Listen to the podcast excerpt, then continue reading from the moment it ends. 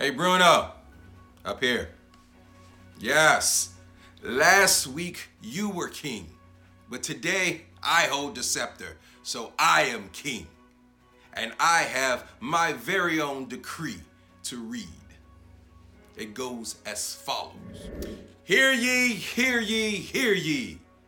I, the Eric L. Jones, first of my name, declare today as king that I will do and say as I please. Even my name means king. Look it up. So, I will do what I want to do because I run things in my house. Honey, I'm running the dishwasher. Honey, I'm running the washing machine. Honey, I'm running the vacuum cleaner now. I am the boss. Therefore, I shall stuff my face with all of my favorite foods. Things like lasagna, steak, my wife's delicious fried chicken, or whatever else I so desire. Here's your dinner. A salad?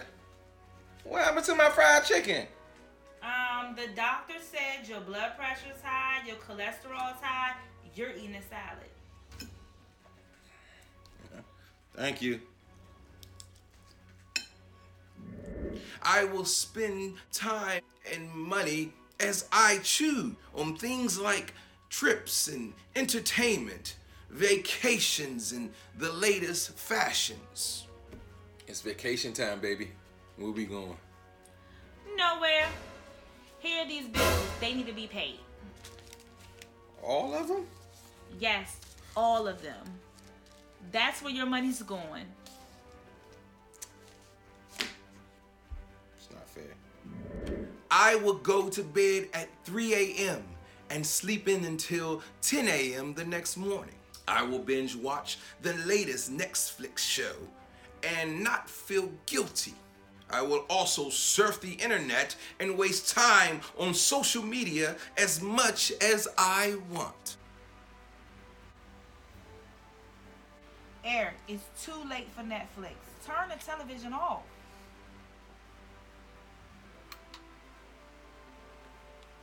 And don't get on your phone.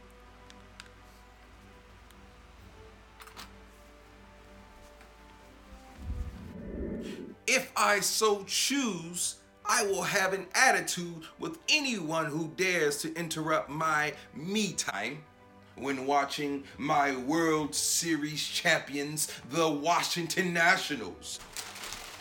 Some me time.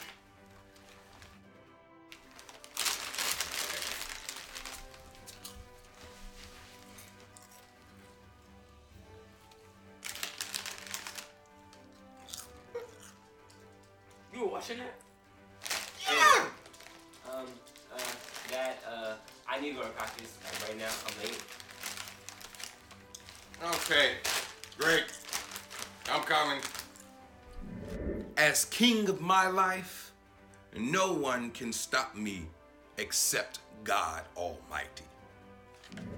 Let's hear it for King Eric. King Eric. King Eric. King Eric. King Eric. Eric. King. Eric! Eric! Get up! It's time to go to work! You mean tell me I was dreaming? Guess I ain't king. No, he is not king. All right, give him a hand.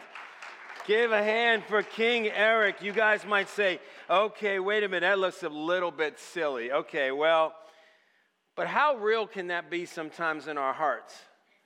How often do we think we can make the decisions whenever we so desire to in our lives? Uh, we, you know, we, we can speak for it metaphorically. We may not say that I'm the king of my life, but sometimes we might say things like, you know, I, I can make this decision. It's my decision to make. Or, you know, I don't know why that person was thinking it was theirs. I own that.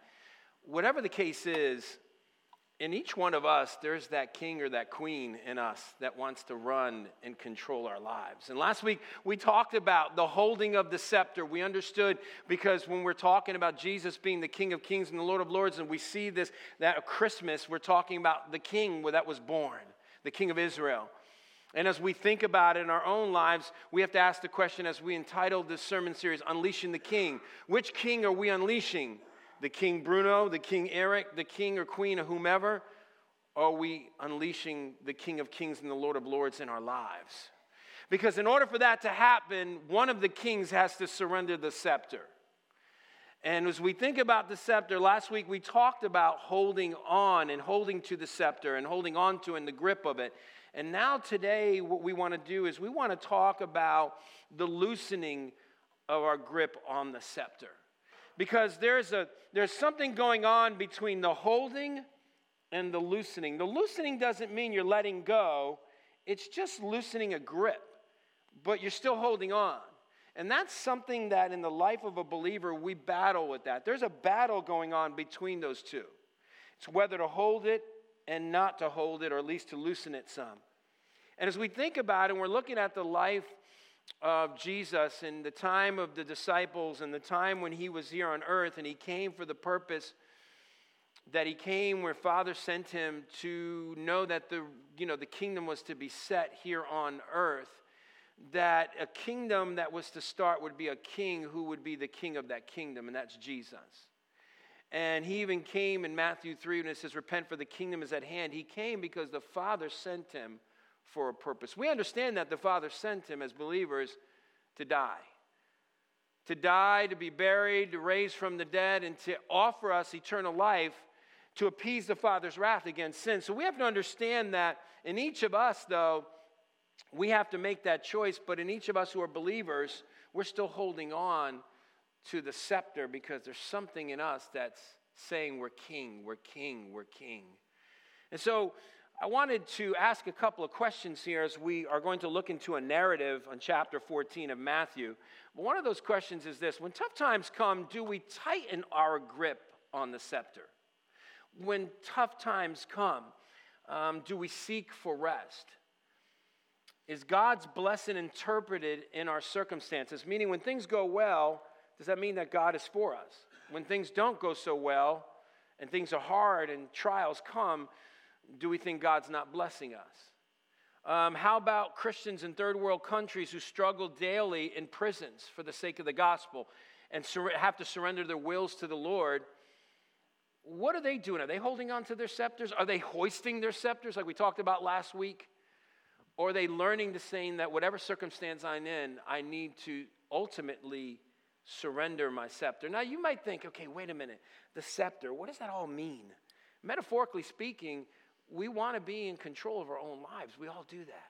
And we're challenged with that. In our marriages, with our children, in our jobs, in our neighborhoods, with family members, control seems to be some of that struggle. We want to hold on and tighten our grip. Sometimes it could just be that God, we want preferences in our lives. And when God doesn't give it to, him, to us, we just hold on tight. You know, I even kind of, I, this is something I say for myself, but maybe this can relate some. But in the life of a believer, is it possible? These are called, I call these the three C's.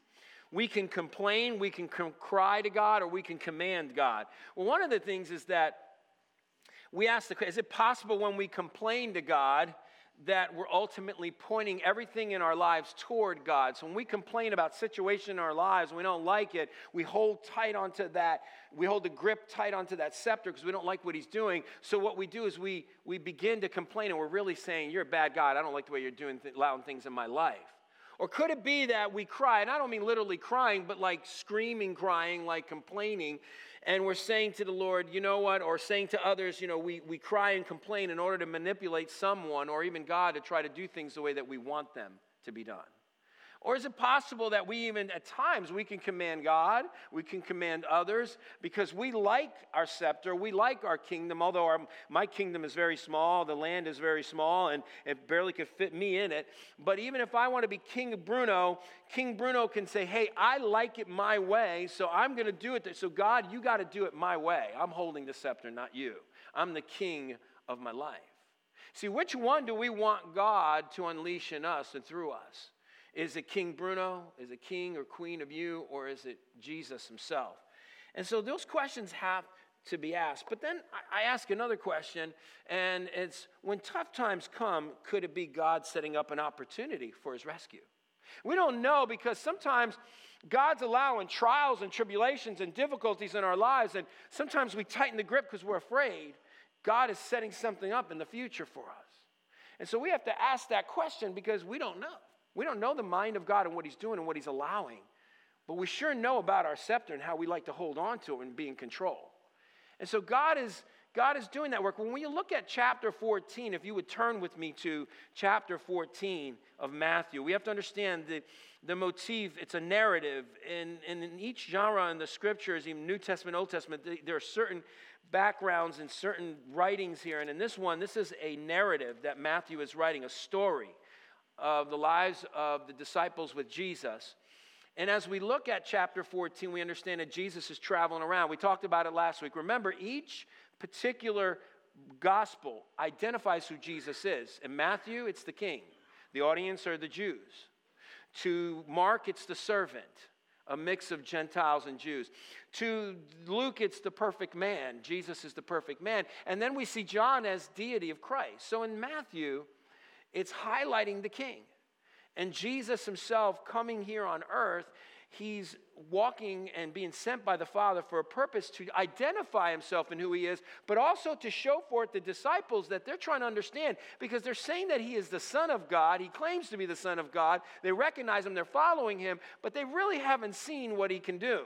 And now Jesus is setting something up. See, the Father's sending the Son to set something up, to show forth to the disciples that miraculous things are about to happen. But as that is about to happen, he's unfolding this narrative with the purpose of setting it up to show forth his disciples who he truly is. And so, as we look at it, let's look at chapter 14, verse 22 and 23. And let's just read it because we're going to look at it two different perspectives. Let's read it from God's perspective here. Immediately, he made the disciples get into the boat, that's Jesus, to go before him to the other side. While he dismissed the crowds, and after, verse 23, he had dismissed the crowds, he went up to the mountain by himself to pray. When evening came, he was there alone. Now, the word dismissed is mentioned twice. Actually, in another version, it's dispersed. But in the Greek, its emphatic position in the Greek identifies that Matthew is trying to bring attention to it. So, what is that attention? In the narrative, in the intention to it is to say that something is being set up. God the Father setting up Jesus to do something here and he's setting up his disciples. One is that he sends them off to go on a boat. And then he goes off and dismisses the crowds and goes off to pray. So he dismisses them and then says that the crowds have to go away because I'm about to do something. And so what we have to understand is the word means to permit or cause someone to leave a particular location, to send away, to dismiss. So the word cause in this Greek definition is quite interesting because I think the Father is planning something through the Son. And we have to understand that as God is doing something, He's setting, setting up what we call miracle. Because in the miracles that were performed on earth, it would display and identify Jesus as the Messiah. Now, what is God setting up in our lives, in your life? Is God setting something up? Is there a struggle, a difficulty, a trial you're going through right now? You're not getting it yet. It's just God setting it up, but you, you don't have a clue as to what's being set up. You don't even understand. It's a difficulty. You're at the end of your rope. Your candle's burning on both ends. You're tired. You're exhausted. You don't know what is going to happen. You're financially struggling. You're struggling in your marriage. You're struggling with your children. You're struggling at the work, at your job. You want to quit. You said you've had enough. Lord, please, not again. You start to hold on tight and saying, See, Lord, you're not really controlling my life. I need to control it because every time I try to get you to control, it's not going well. So you don't even have a chance to loosen up the scepter because you see your life and you're just holding on. See, God is trying to set something up for each one of us because why? He wants to show us that his son is king. But if you and I don't loosen up that scepter, we won't understand that he truly is king. So before we can understand, we might know intellectually, God is saying, I want to allow something in your life. So you just got to loosen it up a little bit. Now, loosening up doesn't mean you're letting go, it's a process. But the loosening up may be something you're battling with. It's the holding, it's the loosening, it's the loosening, it's the holding. You're going back and forth. And as it's a process, that's the battle. But see, the Lord is sending them off. And as he sends off these crowds, Jesus is going to pray. Now, we understand something in the Luke narrative, in the writings of Luke. He writes out that Jesus, uh, when he went away and he prayed all night, he was choosing his disciples in Luke chapter 5. So, this was something important for him to go away and pray prior to this event that's about to happen. And so, we have to understand that this, there's a setting up going on here. Now, when we understand, and what we have to understand is the loosening of the grip can mean a couple of things here. What we're going to see here is it means one thing it means giving up control. So when you're holding it tight, you are in control. At least we think we are, because we're the king. I'm hoisting it, I'm in control. But really, deep down, I'm not. I have fear. Things are going on. I want to be in control. But the loosening is giving up. It doesn't mean you're letting it go and dropping it, it just means you're loosening up. You're starting to believe that God can do something here. And so giving up control is an opportunity for God to be at work in our lives. Losing control, we're going to see, or lose, loosening it up and losing control can mean God could be in control because He's sovereign. He's for his for exhausting knowledge of this future is there as a sovereignty. He knows what's ahead. He sees it. See, God is setting something up. We don't see it, but God does. But for you and I, when we know that and we believe that He is, then we loosen it up. And control is hard because Control means that I have to believe God is going to do what he said he's going to do. I mean, look, when, you, when we revisit again this passage here, this particular verse here, we have to understand that the letting go is God is setting something up and we have to believe him for it. We see that even in Luke chapter 5 when Jesus told Peter to drop the nets. He had to let go of the nets to see the miracle. There were nets that were so called night nets, and he was asking him to drop them down during the day. It's like, Lord, but, uh, okay, Lord, I'll do it. Yes, Lord, obey. And then he says, Yes, you are Lord God Almighty. And I think that's where we have to understand that he's trying to show forth. So when we think we're in control, really, Jesus is the one who's in control. Look with me to a similar narrative um, in Matthew chapter 8, verse 26, Jesus is in the boat. He's fallen asleep. The disciples, they're seeing the waves coming and the storm is coming, and they didn't know what to do. And they're crying out, Lord, save us, Lord, save us. And Jesus responds and he said to them, Why are you afraid, O ye of little faith? Then he rose and rebuked the winds and the sea, and there was a calm. See, the word rebuke means he has a strong disapproval of something or someone he disapproved of what was going on in the weather and he had the ability to say, Be calm. And it was calm. See, it was just another explicit, clear, vivid picture of Christ's deity and his authority as being able to be over creation because he is the creator. And so we have to understand that loosening our grip on the scepter means giving up control. Here's another thing that it does it's challenging our comforts. Now you might say, wait a minute, challenging our comforts. Well, now you got to understand here in verse 23 and 24, I want to read it to you again. And after he had dismissed the crowds, he went up to the mountainside to pray. When evening came, he was there alone. But then it says the boat by this time was long away from the land. Now, the land you have to understand a couple of things here. The disciples were not uncomfortable being on land. No one should be. We feel comfortable, we feel we're in control. But being on the sea, it wasn't uncomfortable for them. Now, for a guy like me who almost drowned, I'm a little nervous about being on a boat. I had someone after the first or nine o'clock service tell me, hey, if you ever need to get on a boat, I'll be there for you. I have my own boat, and I have, and I was like, that's great. I said, but you got to make sure I got to have a life jacket. And, you know, when you, you have to understand that when, you, when someone like these guys are fishermen, they're always on the boat. It's a comfortable place. But that wasn't the place that they were feeling uncomfortable or God was trying to challenge their comforts. It's when they got on that boat and they went off. And by the way, the long way in the Greek, it means stadion, which means 607 feet away from the land. It's two football fields. So far enough away where they could come back and maybe swim back if they were good at it, but uh, you know, far enough away to where God has a reach, but not too far that they can't see that there could be help. And so here they were in a boat, but then it says in verse 24, beaten by the waves, for the wind was against them. Now the waves are coming and the winds are coming, and now the comfort becomes fearful. Now fear sets in. Fear sets in because when we are holding that scepter, we're in control. But when we loosen it up and we're not in control, we tighten it back up when the winds come when the difficulties come, when the trials come, when we don't understand it, when it doesn't make sense, when God set something up but we don't understand it. He's given us an opportunity, but we have to figure it out. We got to be able to prove it. We've got to be able to say, Lord, wait a minute, I'm not letting it go till I know what in the world are you doing with my life. God's like, you just got to loosen it up and I'll show you, but in due time. No, Lord, you got to show me and then I'll loosen it up. God's like, but I'm God. No, it doesn't matter. I got to hold it on to it because we're afraid. We're afraid of trying new things. We're afraid if people see the real me, I'm done. We're afraid, just like when we were in school. Do you recall the times when we used to go to school and we had to take tests? Um, and when you had to take the test, it was the unknown. When the teacher said, No, it's easy test. Look, I already gave you a pre test. It's going to be fine. You're like, What if they change it?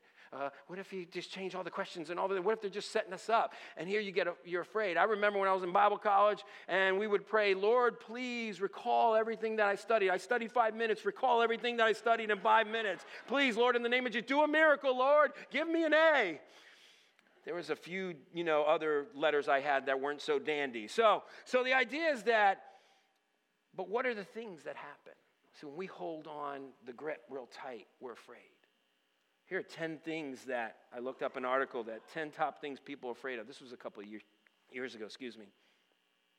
Death, fear of death, the fear of the dark, the fear of not going to heaven, the fear of being assaulted, the fear of the unknown. I don't know what this one is. The fear of Justin Bieber's music. I'm, some of you may not know, and most of you do. I mean, I didn't know what that meant. Loved ones dying, pain, failing. We have a fear, and God wants to call us to courage. I mean, even Mark Twain, he said this so eloquently, and just hit the point. Courage is resistance to fear, mastery of fear, not absence of fear. See, too often what we think is that when we're afraid, we're supposed to never be afraid. We tell our children, don't be afraid. Is it that the fear is gone? Or is that God in Christ, when He allows us to overcome that fear, it's His power that, and we know in 1 John 4:18 that perfect love casts out fear. So the love of God, when we have a relationship with God, God begins to help us resist it, not allow it to have mastery over it, but the fear still can be there. That's the challenge for each one of us. That's the challenge that consists in us because we have to give it up. See, God's challenging. So the loosening of our grip is not just giving up control and the challenging of our comforts. I think, thirdly, too, it's the changing of our circumstances. Now, again, you may say, now, wait a minute, meaning God has to change circumstances? Well, change is difficult isn't it? I mean, get, why is it so difficult? Because times are changing by the second. The change of days are every 24 hours. The change of our clothes, the change of our minds. Some people just change mistresses. Baseball pitchers throw a change up to get a, a hitter off balance. We change ideas, but we are still afraid of change. We see change all around us. We see the seasons are changing, people are changing. But God wants to allow us to understand what does it mean to be changed.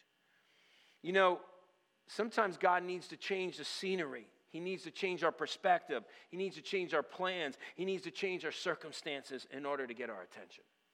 That's why God uses change for that purpose. Because sometimes change will make us uncomfortable, and then God has to ultimately fill the void in our lives.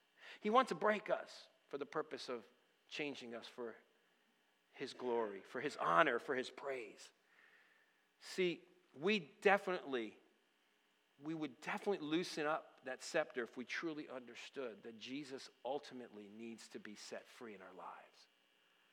I mean, look at, again, verse 25, as I read 24 already. In the fourth watch of the night, he came to them walking on the scene. Now, wait a minute. What?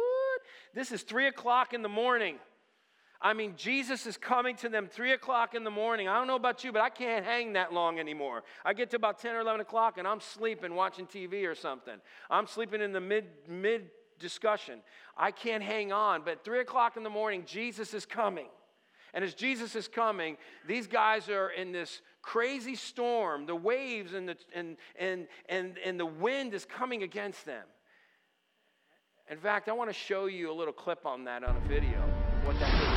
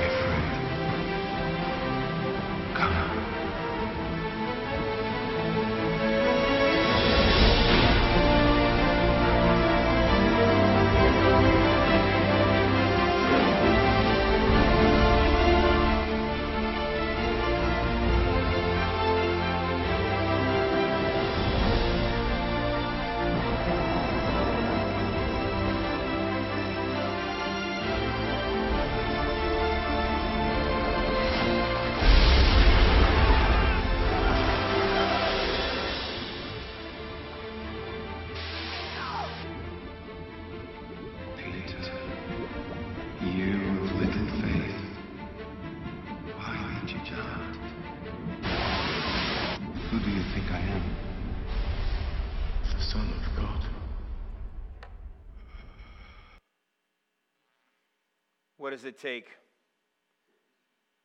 It's that fear. We understand the narrative is quite clear. Peter was gripped with fear when he saw around him.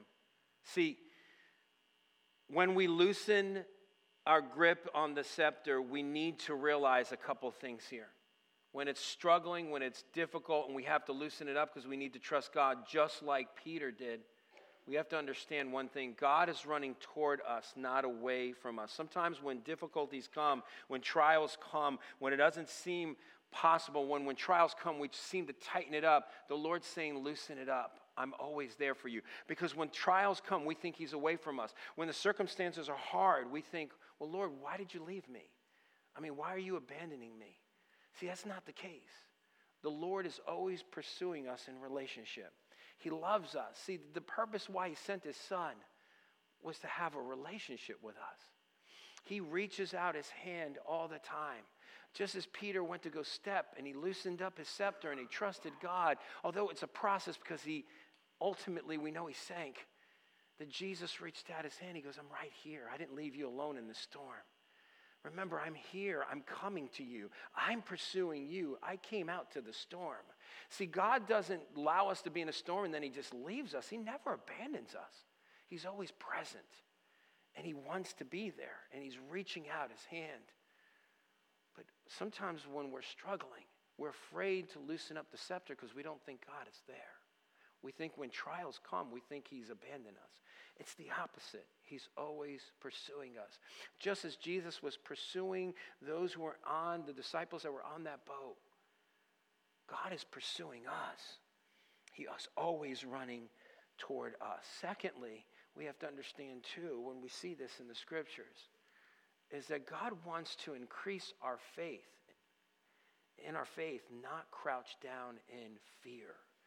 See, when you see Matthew 26, Matthew 14, 26, it says, But when the disciples saw him walking on the sea, they were terrified. The word means to cause an inward turmoil.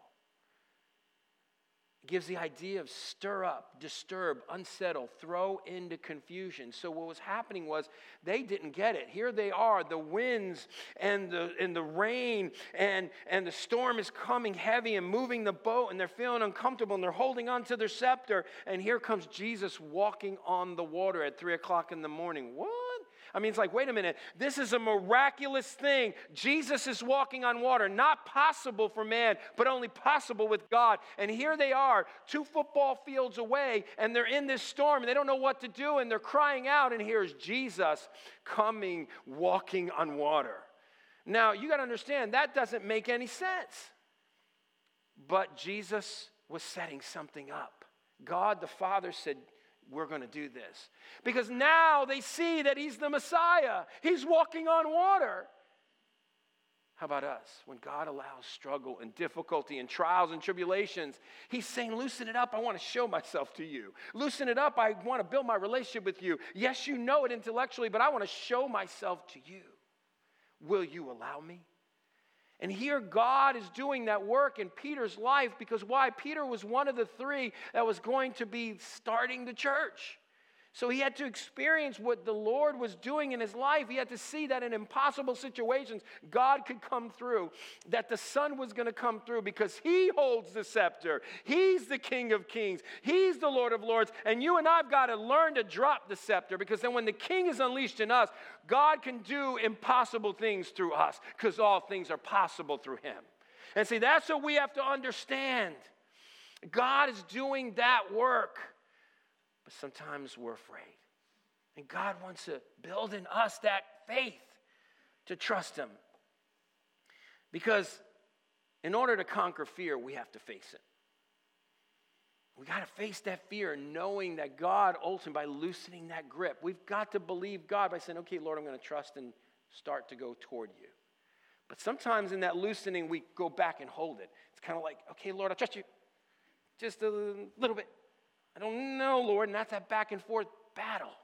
It's okay, it's a process. But ultimately, God wants to get us to the place when we drop it. Because when we drop it, hands off. Hands are off. But even letting go, we start to let go and we're still able to catch it. God's saying, I really ultimately want you to drop it. Because each one of us are holding on to it. It's hard for us. Lastly, what I want to see is that God wants us to be courageous, not cowardly. If you look at this passage again, when you're seeing, when we saw the narrative, that it says that, but, but immediately in verse 27, Jesus spoke to them, saying, Take heart, it is I. Do not be afraid. You know what the word it is I there? Ego eimi. In the Greek, it's the I am God. When Jesus said in John 8 58, before Abraham, I am, He's saying, I am Yahweh. I am Kyrios. I am the Messiah. I'm the incarnate God you've been looking for. I'm the Messiah, Israel, you've been waiting for. I am the King. Jesus himself. And even in Isaiah chapter 43 10, it was saying to God, the God of Israel said, Fear not, for I am your God. Jesus was saying, Here I am, the King, hoisting it up. It is I. It is I, Peter. You've been looking for me. You know what? It's when we see God in the midst of our struggle and our difficulty, when He's setting something up, it's we got to loosen up that scepter so God can show forth His Son and Jesus can say, Hey, Jimmy, it is I. It is I who wants to work in your life. Will you loosen up your scepter just a little bit? And that's what he was showing Peter and the disciples. That's why Peter was clear when he saw that Jesus walking on water, he knew that Jesus had to be the Messiah. Because through miraculous dunamis works, God identifies himself through his Son. That's the beauty of Christ, the Messiah. That's what we hope for every day, but we have the answer to life. What are we doing with it? God wants to build that courage in us. He wants to challenge us that through difficult times. I mean, courage means to, firm, to be firm, resolute in the face of danger or adverse circumstances, to be courageous, to be enheartened. We will never gain courage in the Lord unless we face our fear. Courage is what God gives us in order to deal with fear. It's never the absence, but always the courage that God gives us to carry it. Because ultimately, He's carrying us through it. It's important for us to see. Because, see, when we focus on our circumstances more than on Christ, it will result in the following it will result in fear. I mean, look at, look at what happened. He said, Come. So Peter went out to the boat and walked on the water and came to Jesus. But when he saw the wind, he was afraid and began to sink, and he cried out, Lord, save me. See, the sinking was because he was moved by the circumstances and struggles around him. He was touched by the wind, he was touched by the storms. See, we're, we know when we're able to handle certain things or God's able to work through us is when struggles come, when tests come, and we're still able to get through it. That's when we know God is at work and we're able to be challenged with that. But when it's easy to walk with the Lord when there's no struggles, it's most difficult when trials come and then we have to deal with it. And that's why often what I do is I'm holding on to my scepter because I want to control it. I only want to allow God to work as far as I want him to work. I only want to, I'll put him in that box until I allow him to work. God's trying to do that. But God wants to expand our faith, not keep it small in a box. He wants us to expand so when we do, we can lead others. See, the purpose why God's setting something us in our lives, He's setting something up, is because He wants us to grow so we can be a blessing to someone else. He wants us to be used of Him. So when we experience the beauty of God, we can share it with others. See, that's what it's about. But he was afraid. The word fear again is apprehensive state, anxious, worried, fearful. Just, just the winds around him. And then, secondly, there's doubt. There's doubt. I mean, just again, look at verse 31 and 32, it says this Jesus immediately reached out his hand and took a hold of him, saying to him, O ye of little faith, why do you doubt? Because we doubt because we're looking at ourselves as the king. I doubt and hold tight to the scepter when I think King Bruno's the king. But I loosen it up when I realize that he's the king. You know, it's funny. We go back to Eric's little skit at the beginning, I don't know if anybody watched me, I took off the crown and I took off the robe and I just laid down the scepter. But really, what I was doing was I was saying, I'm no longer king. I haven't made Jesus king yet, but I'm no longer king. Someone else is king. Because you know what happens in relationships? When we're fighting over who's king, we're not looking to the king, we're just fighting back and forth over who's got the scepter, who doesn't. It's that fight. Who's king? I'm king. You're king. Every marriage, every relationship in conflict, it's because marriages are fighting over who's the king or queen in that relationship. We got on to me to say that the strength of a marriage comes when you have that triangle, God's on top. Each one is feeding off of the Lord, makes a strong foundation. And that's in any relationship. We have to surrender knowing that it's God and God alone. And so God is doing that work. But doubt, this is what happens with doubt. Like James said it. But let him ask in faith, because with no doubting, for the one who doubts is like a wave of the sea that is driven and tossed by the wind. For that person must not suppose that he will receive anything from the Lord. He is double minded man, unstable in all his ways. Because, see, what doubting does is we're undecisive. We don't know. We go back and forth. We're not sure. We're thinking, you know, I'm not settled in my mind. I can't make a decision. I don't know what. I'm out of control. That's what ends up happening with doubt. God doesn't desire that for us. He wants us to see him and his son as the true king. That's why when we loosen our grip on the scepter, we can see the true king. This is what happened to them. In Matthew 14 33, and those in the boat worshiped him, saying, Truly, you are the Son of God. Going, you know what, Jesus? You are the Son of God. You are the King. You own the scepter. I will bow down before you. See, worship is prostrate in our hearts. It could be a physical thing. Worship is saying, I bow down before the King of Kings and the Lord of Lords. I want you, Jesus, to be unleashed in my life. No longer King Bruno. I want the King of Kings and the Lord of Lords. But it takes that surrendering, that bowing down, that saying, I no longer control the scepter in my life. And see, what happens is when we grip it and we loosen and grip it, it's that battle. See, Jesus said it this way too, and I'm just going to read verse 16.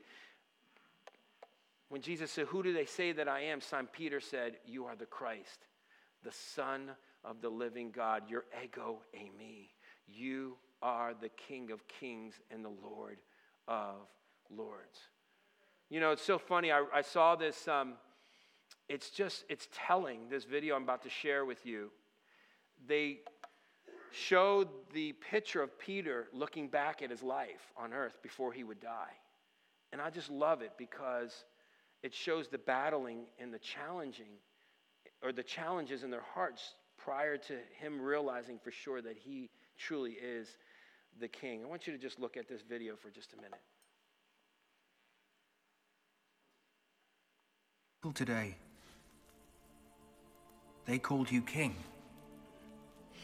They think you are the Messiah. Who do you think I am? You are the Son of God. What if he's not the one? We're risking our lives. For what? He has shown us his power. We must have faith in him. Don't be afraid. Trust in God. Trust in me also. You know the way to where I'm going. We don't know where you're going. How can we know the way? I am the way, the truth, and the life. I am the Alpha and the Omega, the first and the last.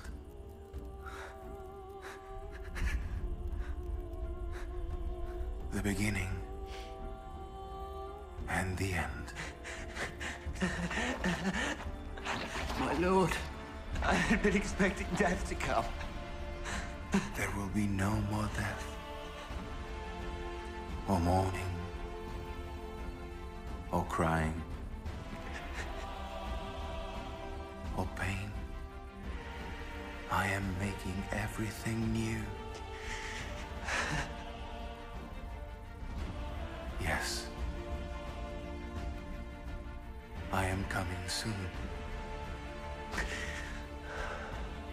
May the grace of the Lord be with all God's people.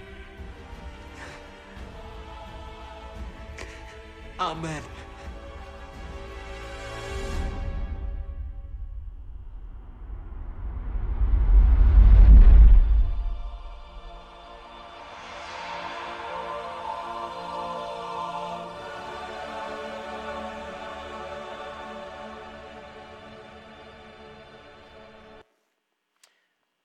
Take? I've seen 30 years of my life God doing a work in me, trying so hard to hold on to this scepter, coming to realize that He truly is the King of Kings and the Lord of Lords. When I see my life and I see what I used to be and what I am today, I don't even know who that person is anymore. God has done a work in me and continues to. But it took a lot of work and continues to, letting go of this scepter. I have battles of just loosening it up. I have to daily be reminded I have to drop it before the King of Kings and the Lord of Lords every day. I want Jesus to be unleashed in my life. How about you? What difficulty, what trial, what storm, what wind, what's rocking your boat? Is it your pride, arrogance, selfishness? Is it your fear, your worry, your concern that people are going to see the real you? Or is it, I just don't know? We got to let this ultimately drop. See, God's got to do that work. You can't pretend in front of Him. You can pretend in front of all of us. That's great. But you can't pretend in front, in front of Him. But He's so patient and merciful with each one of us that He's willing to do that work. I just want to encourage you that God wants to start that work of surrender in each one of us. As we consider communion this morning, as we think about the gospel and we think about Jesus and the blood that was shed, the breaking of his body, we come this morning recognizing that we really come with an obedience, but as an ordinance of our church, we're reminded of the body that was broken, the body that was mangled, the, the surrender of Jesus to die as a perfect sacrifice for sin, and the willingness to shed his blood so that through the Father, uh, his, his wrath being appeased through this sacrifice, Jesus now, Jesus now we understand is the Messiah who came to die for sin, to save us, to be forgiven of sin, to have the assurance of eternal life, to give us hope, to give us hope to all mankind because all mankind live in sin. And so, this beauty of this of this the supper is a reflection the symbols that we're about to take and the elements we're about to take symbolizing that christ alone is the one who could appease the father's wrath against sin so as we think of that today as you're going to come up we want to encourage you to consider that and to sit when you come to get it to sit down and just reflect on some areas in your life of sin some areas where you're struggling and to confess that sin. However, if you do not know Jesus, you're not sure of your salvation, please do not come up. Stay seated. And if you would like the opportunity to come to know Christ, please come see me. We have some of our elders here too. Wouldn't it be an awesome Christmas present? To be able to come to saving faith in Jesus Christ. That would be awesome. That would be the greatest gift of all for this season. It's not the present you're going to open up on Christmas Day, it's Jesus. Because he is the King of Kings. If you can unwrap that present and find out he's the King of Kings, you're in good company. And so I want to encourage you to just stay, remain seated. But for those who will come in just a moment, receive these elements, go back to your seats and reflect. So let me take a moment and let me just pray for you before you do so. Father, thank you. Thank you for reminding us, as we at Grace Church do it monthly, of the body and the blood of Jesus. Reminding us of the gospel, reminding us of what you, Father, were willing to give up your only Son, for you to give up your Son to die, and that it would appease your wrath against sin as a propitiation. But it, Lord Jesus, thank you for being willing to do so, to be obedient to the point of death. Thank you, Father, for providing that sacrifice for us, for sin, so that through us believing in the person and work of Jesus, we can now be forgiven of our sin and have the assurance of eternal life, to receive the joy and the peace and the hope of Christ every day, to live for you. Thank you for being patient and merciful to us. So, Lord, help us today to rejoice in our hearts. But as we are remembering the death and burial and resurrection of Christ, may we also reflect and confess our sin and come clean with you today. So, Lord, we love you. Uh, we surrender our lives to you and pray this would be a great time for us to reflect on you in Jesus' name.